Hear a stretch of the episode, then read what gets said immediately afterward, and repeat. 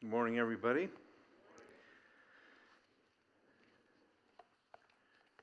I want to thank the real Christians for sitting up close to the front.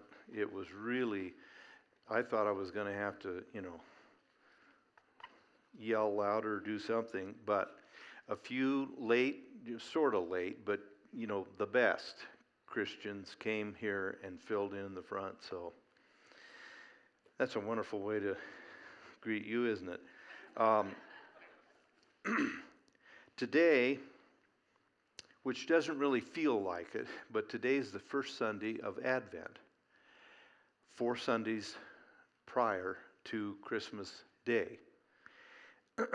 and the Christian calendar has, for a long time, centuries, recognized those four Sundays as preparatory to and leading up to Christmas. And there are a number of different themes that have always typified those four Sundays. Some follow the prophets in the Old Testament forecasting, foretelling the arrival of Jesus. And then you have the, the angels appearing to the shepherds in the fields. You have the shepherds then and their testimony of who Jesus is going to um, Bethlehem. Then you have the wise men who come later. Those are four themes. Um, but there's another um, set of themes that we're looking at, want to look at this Advent love, hope, joy, and peace. Now, there is a somewhat of a reason for that order as we want to look at it this, these four Sundays. The love of God precedes everything. It's the love of God that foretold the sacrifice of the Son, Jesus. That inspired hope. The Old Testament is a story of looking toward that day. Palm Sunday in the New Testament is the arrival, Son of David, save us. That's what had been looked for for 1500 years of the Old Testament writing, but at least 4,000 years from the scene in the Garden of Eden when the fall occurred. So God's love gave us a hope out in the future. The actual arrival of Jesus physically was considered by the angels exceedingly glad tidings of joy.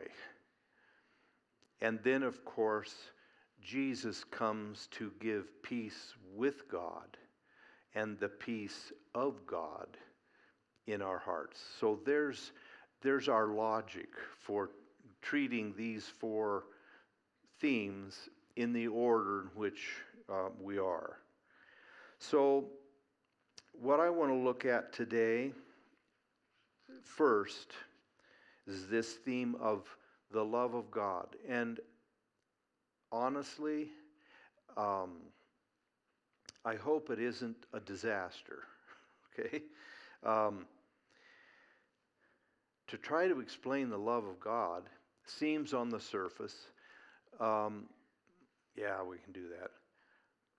But when we really begin to look at the origin of the love of God and the definition of the love of God, the display of the love of God, it is, it is a deep and sometimes difficult subject. It's like Charles Wesley said in his great hymn, And Can It Be? Amazing love, how can it be that thou, my God, didst die for me. We can't plumb the depths of that, really. We can talk in a surface way I think, of God's love for us, but to really get a handle so that we appreciate it is sometimes difficult. So we'll do our best here.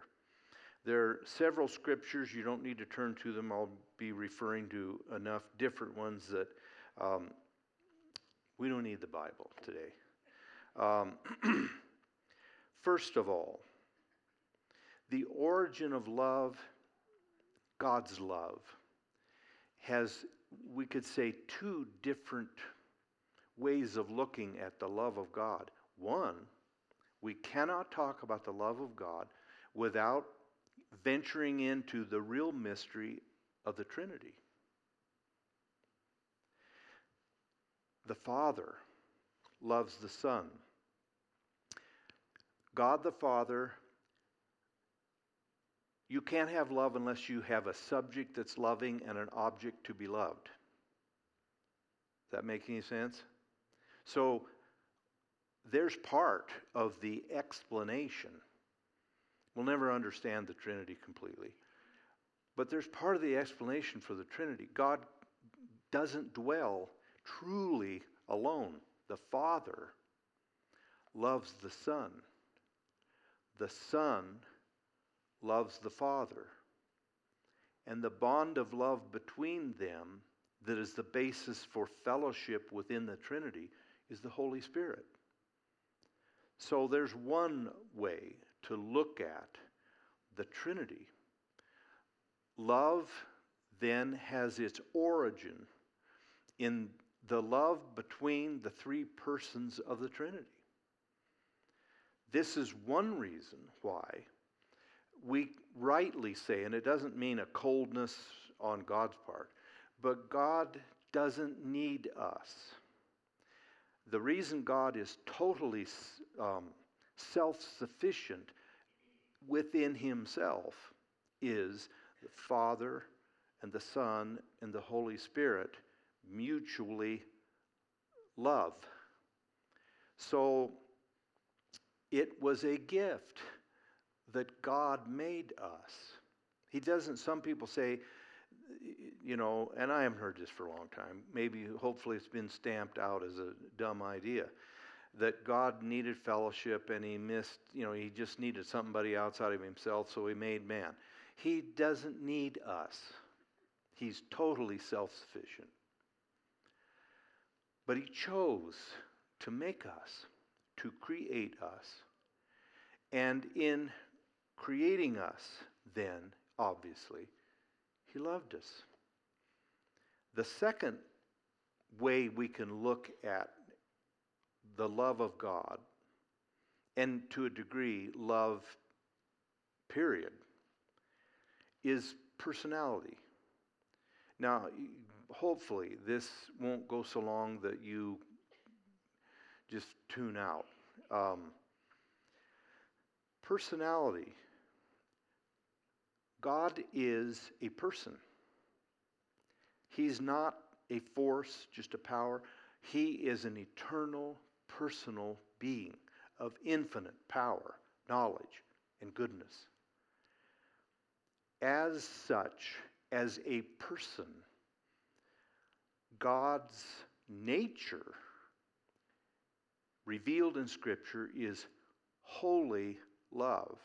It's not just holiness or love alone, it's the two of them combined, but in a logical order of holiness and love. Now, are you completely lost or don't really don't care? the holiness of God follows personality in that. Each of us here could say, I love you. I just first distinguished myself as a person. And I am the subject. I am the one doing the loving. But I establish myself as a distinct person, distinct from you. And then I say, I love you. God's distinction as a person is the fact that he is holy. It marks him off as distinct. Holy, W H O L L Y, other. In that capacity, then, he you have to distinguish yourself as a being first, and then that you as a being reaches out to another being and expresses love for them.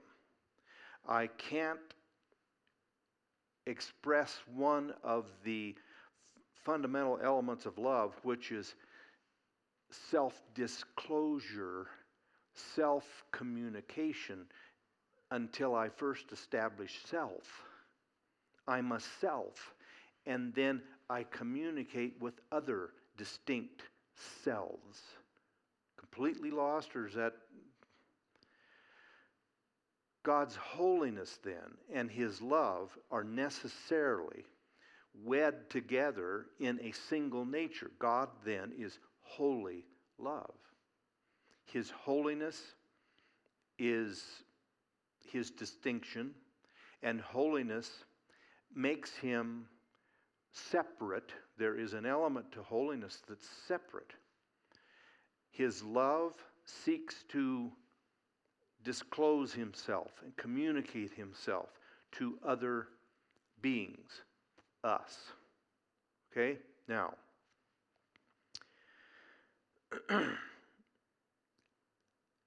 God's holiness, and then we'll move on. God's holiness always acts according to love.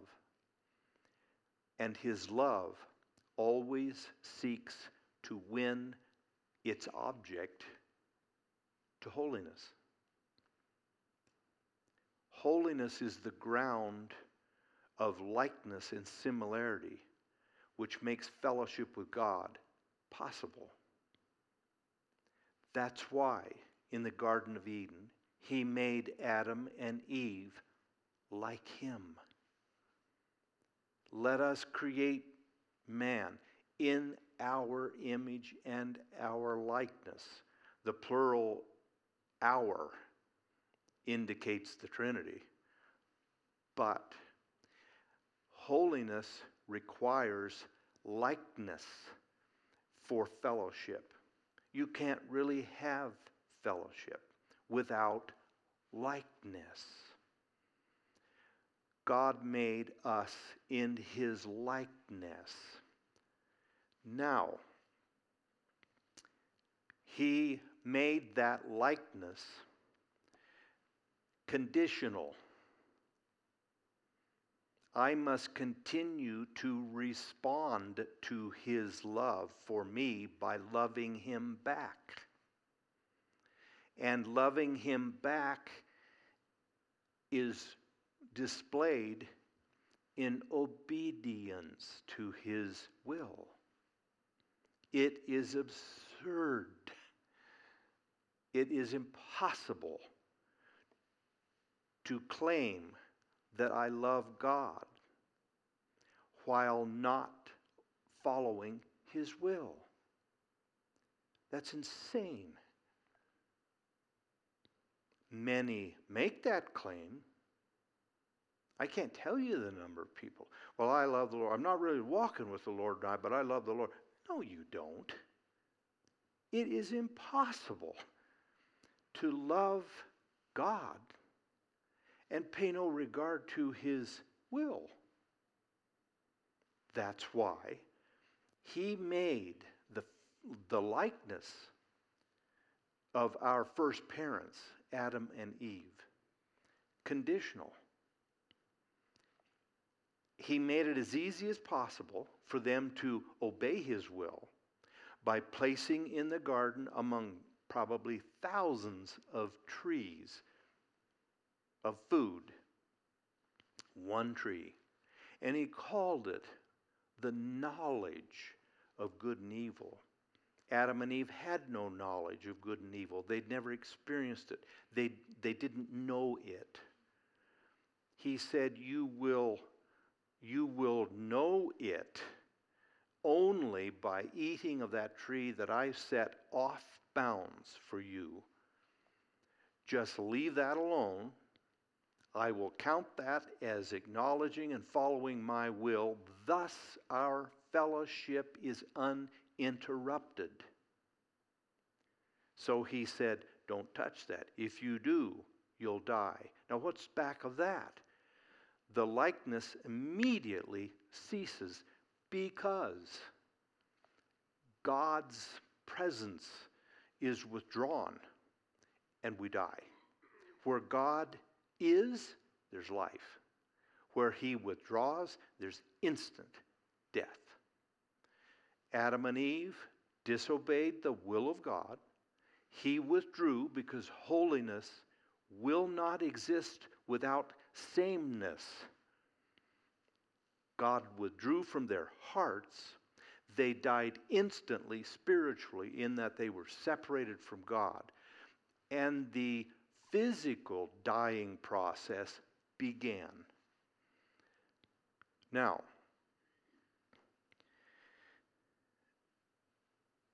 in the context of the Garden of Eden, is where we see God's holiness and His love very clearly.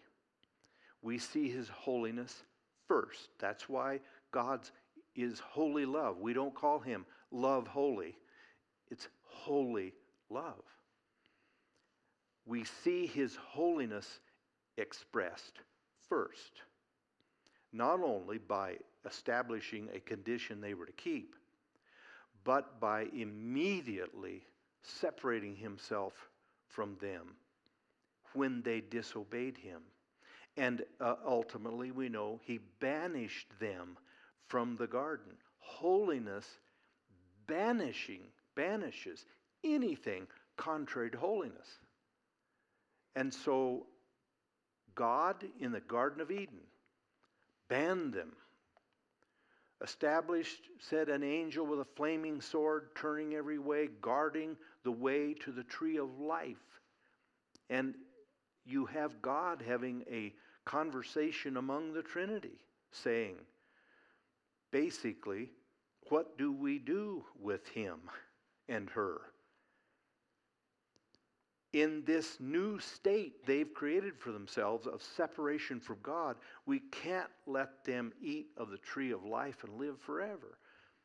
And in many versions of the Bible, it says, lest they reach forth their hand and eat of the tree and live forever. And then there's just a really long, like triple hyphen God doesn't even finish the sentence. It's an unthinkable concept that we let this now fallen, rebel, rebellious creature reach out, eat from the tree of life, and live forever in that condition. So he said, You're out. That's God's holiness. But while they were still in the garden, before he physically sent them off and put an angel to keep them from coming back in. In Genesis 3, both 15 and 21. In Genesis 3:15, you find these words. After God starts out, he says, Adam, what'd you do? He said, The woman that you gave me. So Adam had two places to go. He can blame God and he can blame his wife tells us about the nature of sin. I, I'm not here to preach about sin, but we sure can. From that passage, it tells us all about it. I didn't do it. You did, she did. It's not my fault. We live in that kind of world today. It's everybody else's fault. It's not mine. I didn't do it. I couldn't help it. No responsibility. And God said to Adam, Where are you? Well, he's hiding in the brush.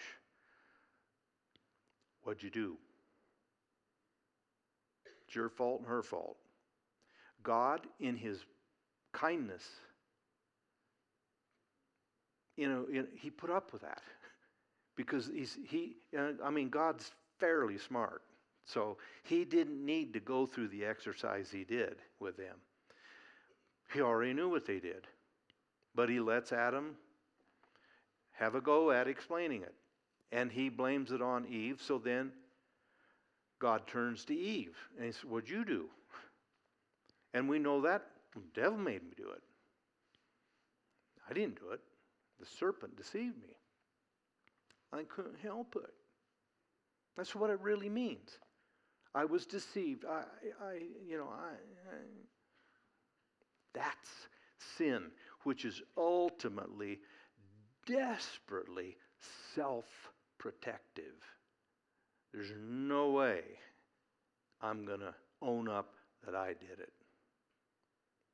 Well, the only person he didn't talk to, the other person, is the devil, assuming the form of the serpent. He didn't ask him anything. He just said, he cursed the serpent. But in that, he said to the serpent, I will put enmity between you and the woman because you deceived her and she then talked her husband into it. I will put enmity between you and the woman, and you will bruise the heel of her seed, and he, the seed of the woman, which foreshadows the virgin birth, he will crush your head. That is, that is a projection of the atonement, the death of Jesus, which is the, the heel being bruised.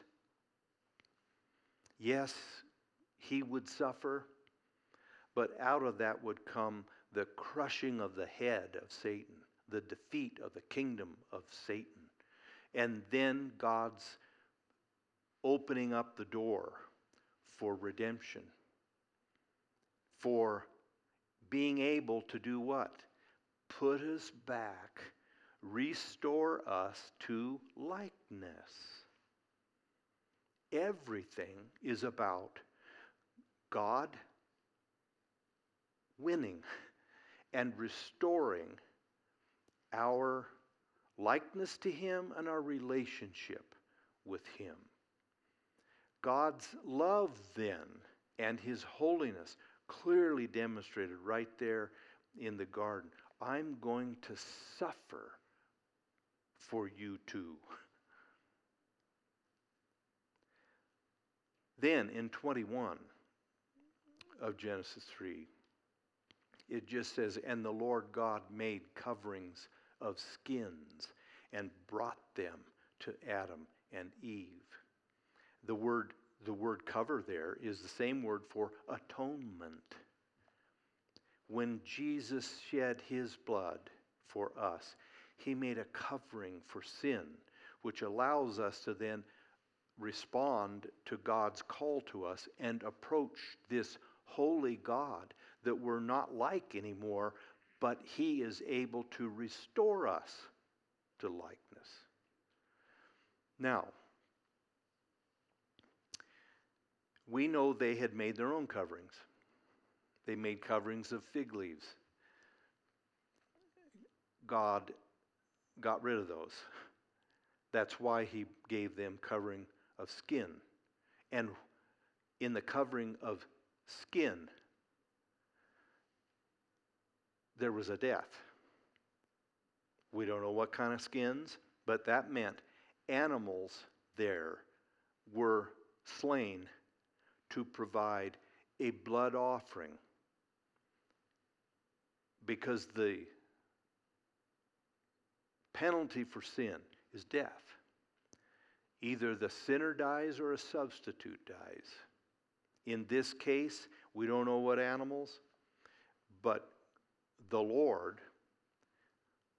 killed animals and provided them a true covering.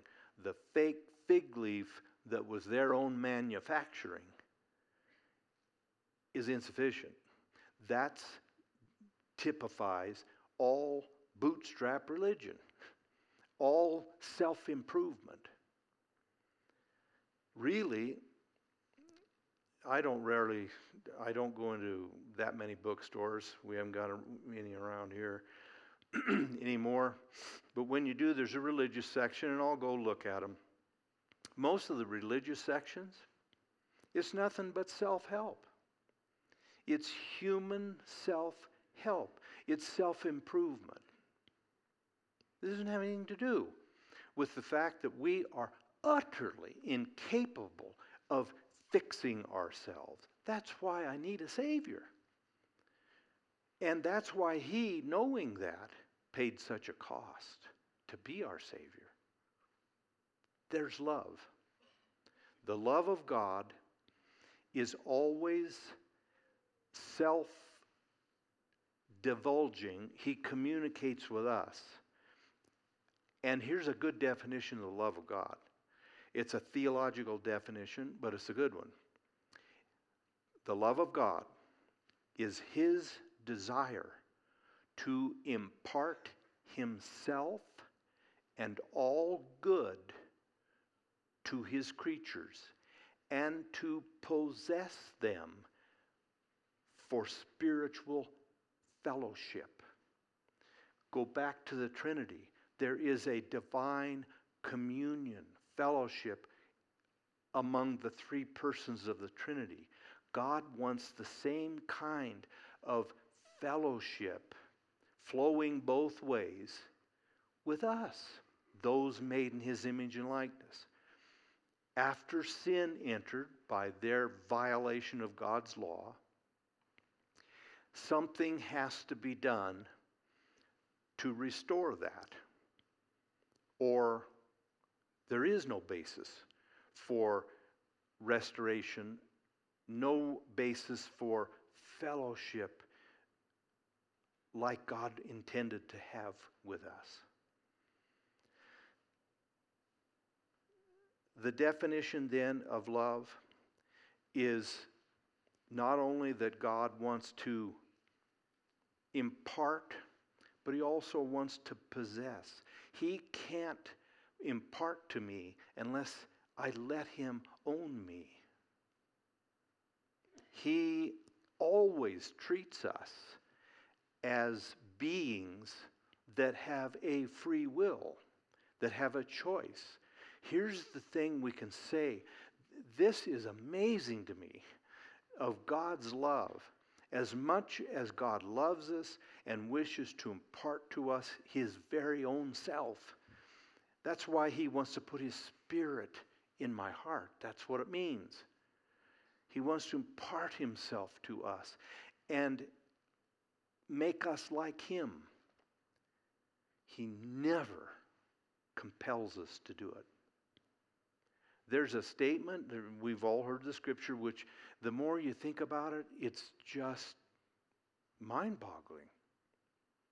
Here's the God of the universe who spoke the stars into being and calls them all by their names. We can't comprehend God. Yet He, this God, says, Look, behold, in Revelation, behold, I stand at the door and I knock. And whoever opens to me, there's choice. Many don't. But whoever opens to me, I will come into him, his house, and I will, the King James Version, I will sup with him. I'll have dinner. We'll, we'll sit down and fellowship together. That the God of the universe would stand gentlemanly and politely on the doorstep of a heart closed to him, but one he made and keeps alive. And he knocks. And he makes it clear he will turn away and walk off that porch if I refuse to open the door. Now, We don't have a picture of God with, he's grieved deeply, but he does have the last word. Everyone who in this life says no to God, for all eternity at judgment, he says no to them. They don't go dwell with him in his place unless we've opened the door to him here. There's three elements. I'm going to just kind of throw this in God's elements of divine love. One is self communication. God's love is spontaneous, that He reaches out. Um, so is His love implanted in our hearts. There's a second thing about the love of God that I think is extremely important. The love of God does not depend on the likableness, lovableness of the object that he loves. Okay? How many times do we see Paul said to, in Romans 5 God commends or shows or reveals his love to us in that he loved us while we were yet sinners. We're rebels, but he loved us. So God doesn't love us because we're lovable. The object of God's love doesn't have to be attractive for him to love it. God, and uh, also, He doesn't love us technically. He doesn't love us because of our worth. The fact that He loves us gives us worth. That's why, I'm getting a little off subject, but if you, you, you know, in the scripture in the New Testament, Jesus said, if you call anyone fool, you'll be in danger of hellfire. Well, you think, wait a minute. Paul called Paul wrote letters to Corinthians and told them they were foolish. And he said they were fools. Well, it, the words are different, but the word Jesus used said, Don't ever call anyone worthless. That's what the word meant there. You call somebody worthless, he said, you're in danger of hellfire. Don't call your brother or your sister, your fellow human, worthless. Nobody's worthless because God loves us Does that make sense? Why God said, don't you do that? Nobody's worthless. And to get further off subject, well, not really. That's why God, Jesus, commands us you love your enemies. Now, that does not mean that we have to want to go fishing with them nor does it mean that we agree with them. They can be highly wicked and bad people. But we can have the kind of love that wants, like God, wants their best. God's love is, I want their best. I want to possess them so I can bless them and fix them. That's why he said, if we're going to be like him. He said, You love, because your Father in heaven, Sermon on the Mount, loves the thankful and the unthankful, and loves the just and the unjust. Therefore, you be perfect like your Father. He's talking about then loving our enemies, praying for those who despitefully use you. God still retains anger, says he's angry with the wicked every day but He loves them. Part of the problem we have in our culture today is the continual sinister changing of the definition of words. Today, love can only mean affirmation, celebration, giddy jumping up and down insanity. That's love. Anything less than that, even to disagree to disapprove is that's hate. The whole thing's stupid. Every one of us that are parents and have any streak of decency in us at all want what's good for our children, and we're angry with them when they take action that damages themselves. That's because we love them. That's where God's wrath comes from. That's why he can say, I'm angry with the wicked every single day. Because they're, they are defeating his best plan for themselves. Fellowship is the next. Self communication. The it doesn't matter the object of God's love. Third is fellowship. That's his, his reason for loving us. And his love meant to possess us is to benefit us and to restore us, to redeem us, and to re liken us to him. Now, how does he display it? his display of love is self sacrifice. Here's where we come clear around. For God so loved the world. The word so, he so loved the world, then makes that comparison. He so loved us. How do we know how much? He gave his only begotten Son. That is the self sacrifice of love. True love, then, is a perfect balance and a maintained balance of self sacrifice. At the same time, there is how do I know? How did Jesus tell me to know that I'm to love my neighbor? Love your neighbor like you love yourself. We're supposed to love ourselves. Paul said no one hates himself, normal person, but nourishes and cherishes his body and ourself. now,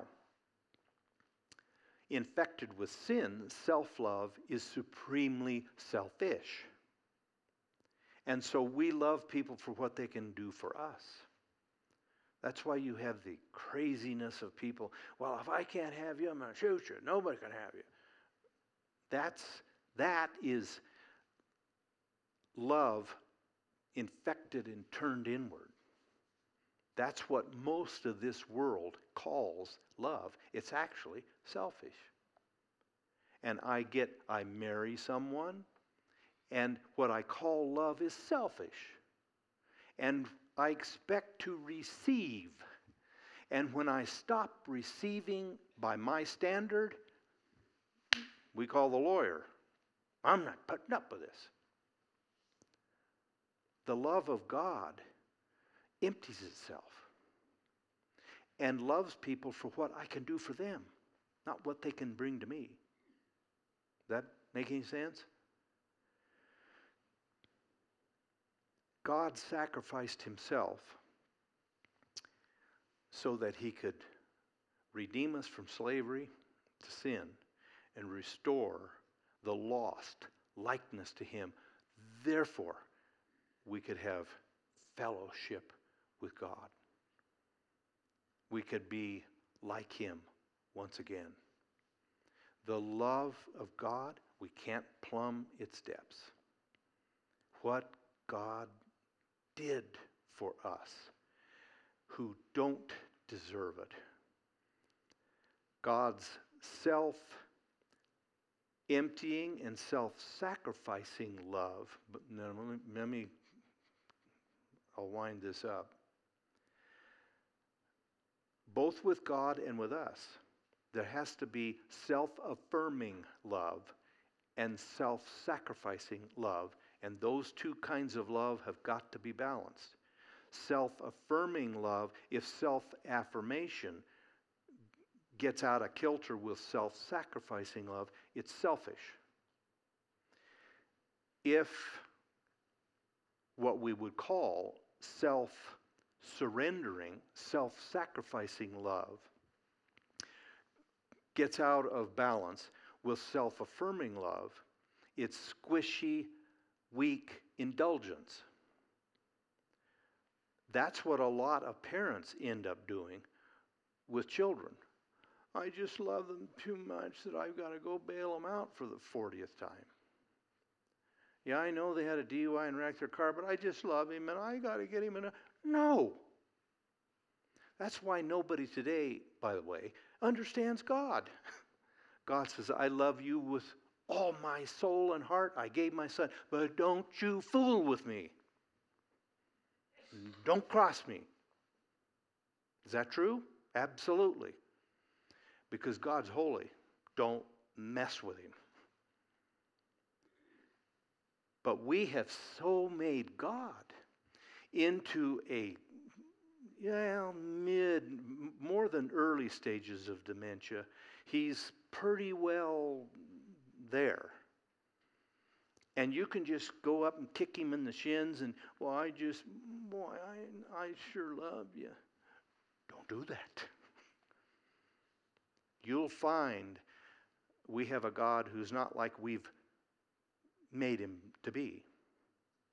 He's holy. You've got to have a perfect balance. And that's what we're called to have in reflecting God's image toward each other. We go the second mile, we sacrifice, yes, but we're not, we don't, we damage the supposed object of our love if we are too self sacrificing to where we don't hold them to account. Today, in the gospel, in the churches, many, many, many churches have gone so far into the squishy, syrupy, sentimental, human um, brand of love that we're actually damning people in the name of love. It's a wrong definition of love. Oh, whatever you do, I don't care. I do. God does.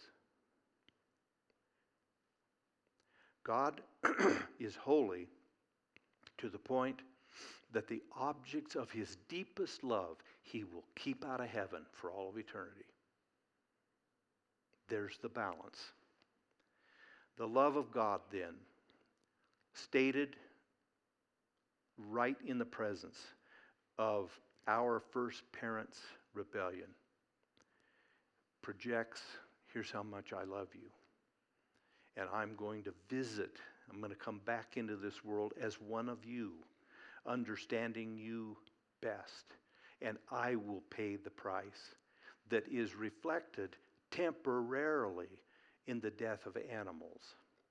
When God brought the skins of animals, he was giving an illustration of what his only son would eventually do in history.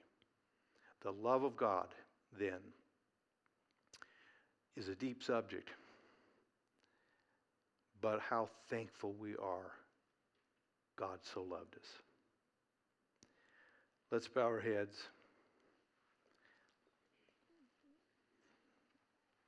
Dan, if you'll dismiss us with prayer.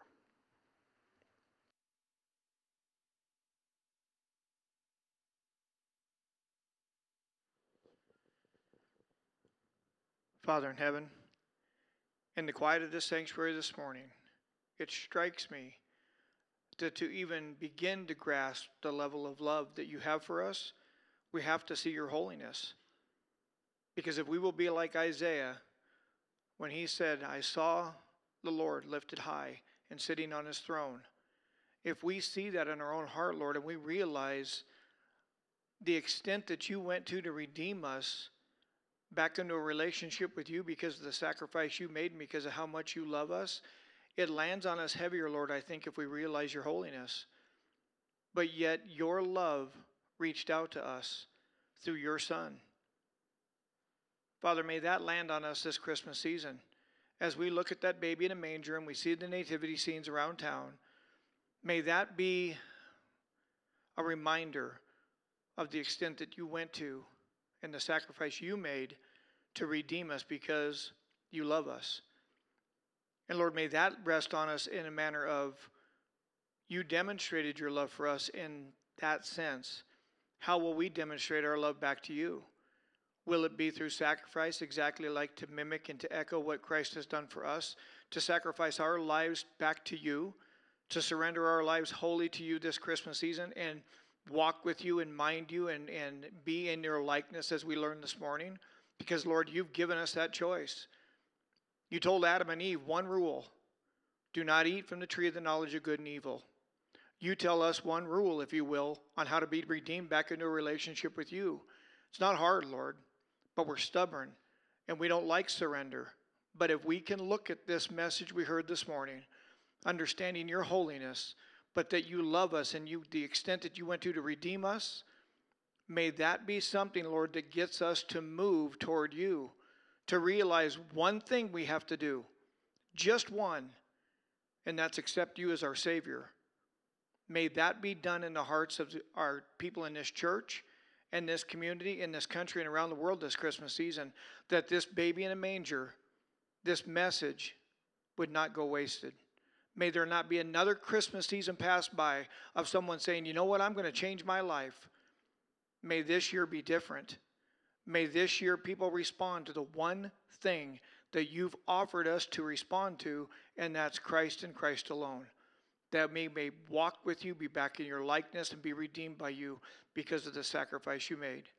May we sacrifice and surrender the same back to you this season. In Jesus' name we pray. Amen. Love you guys. You are dismissed. Have a great day, everyone.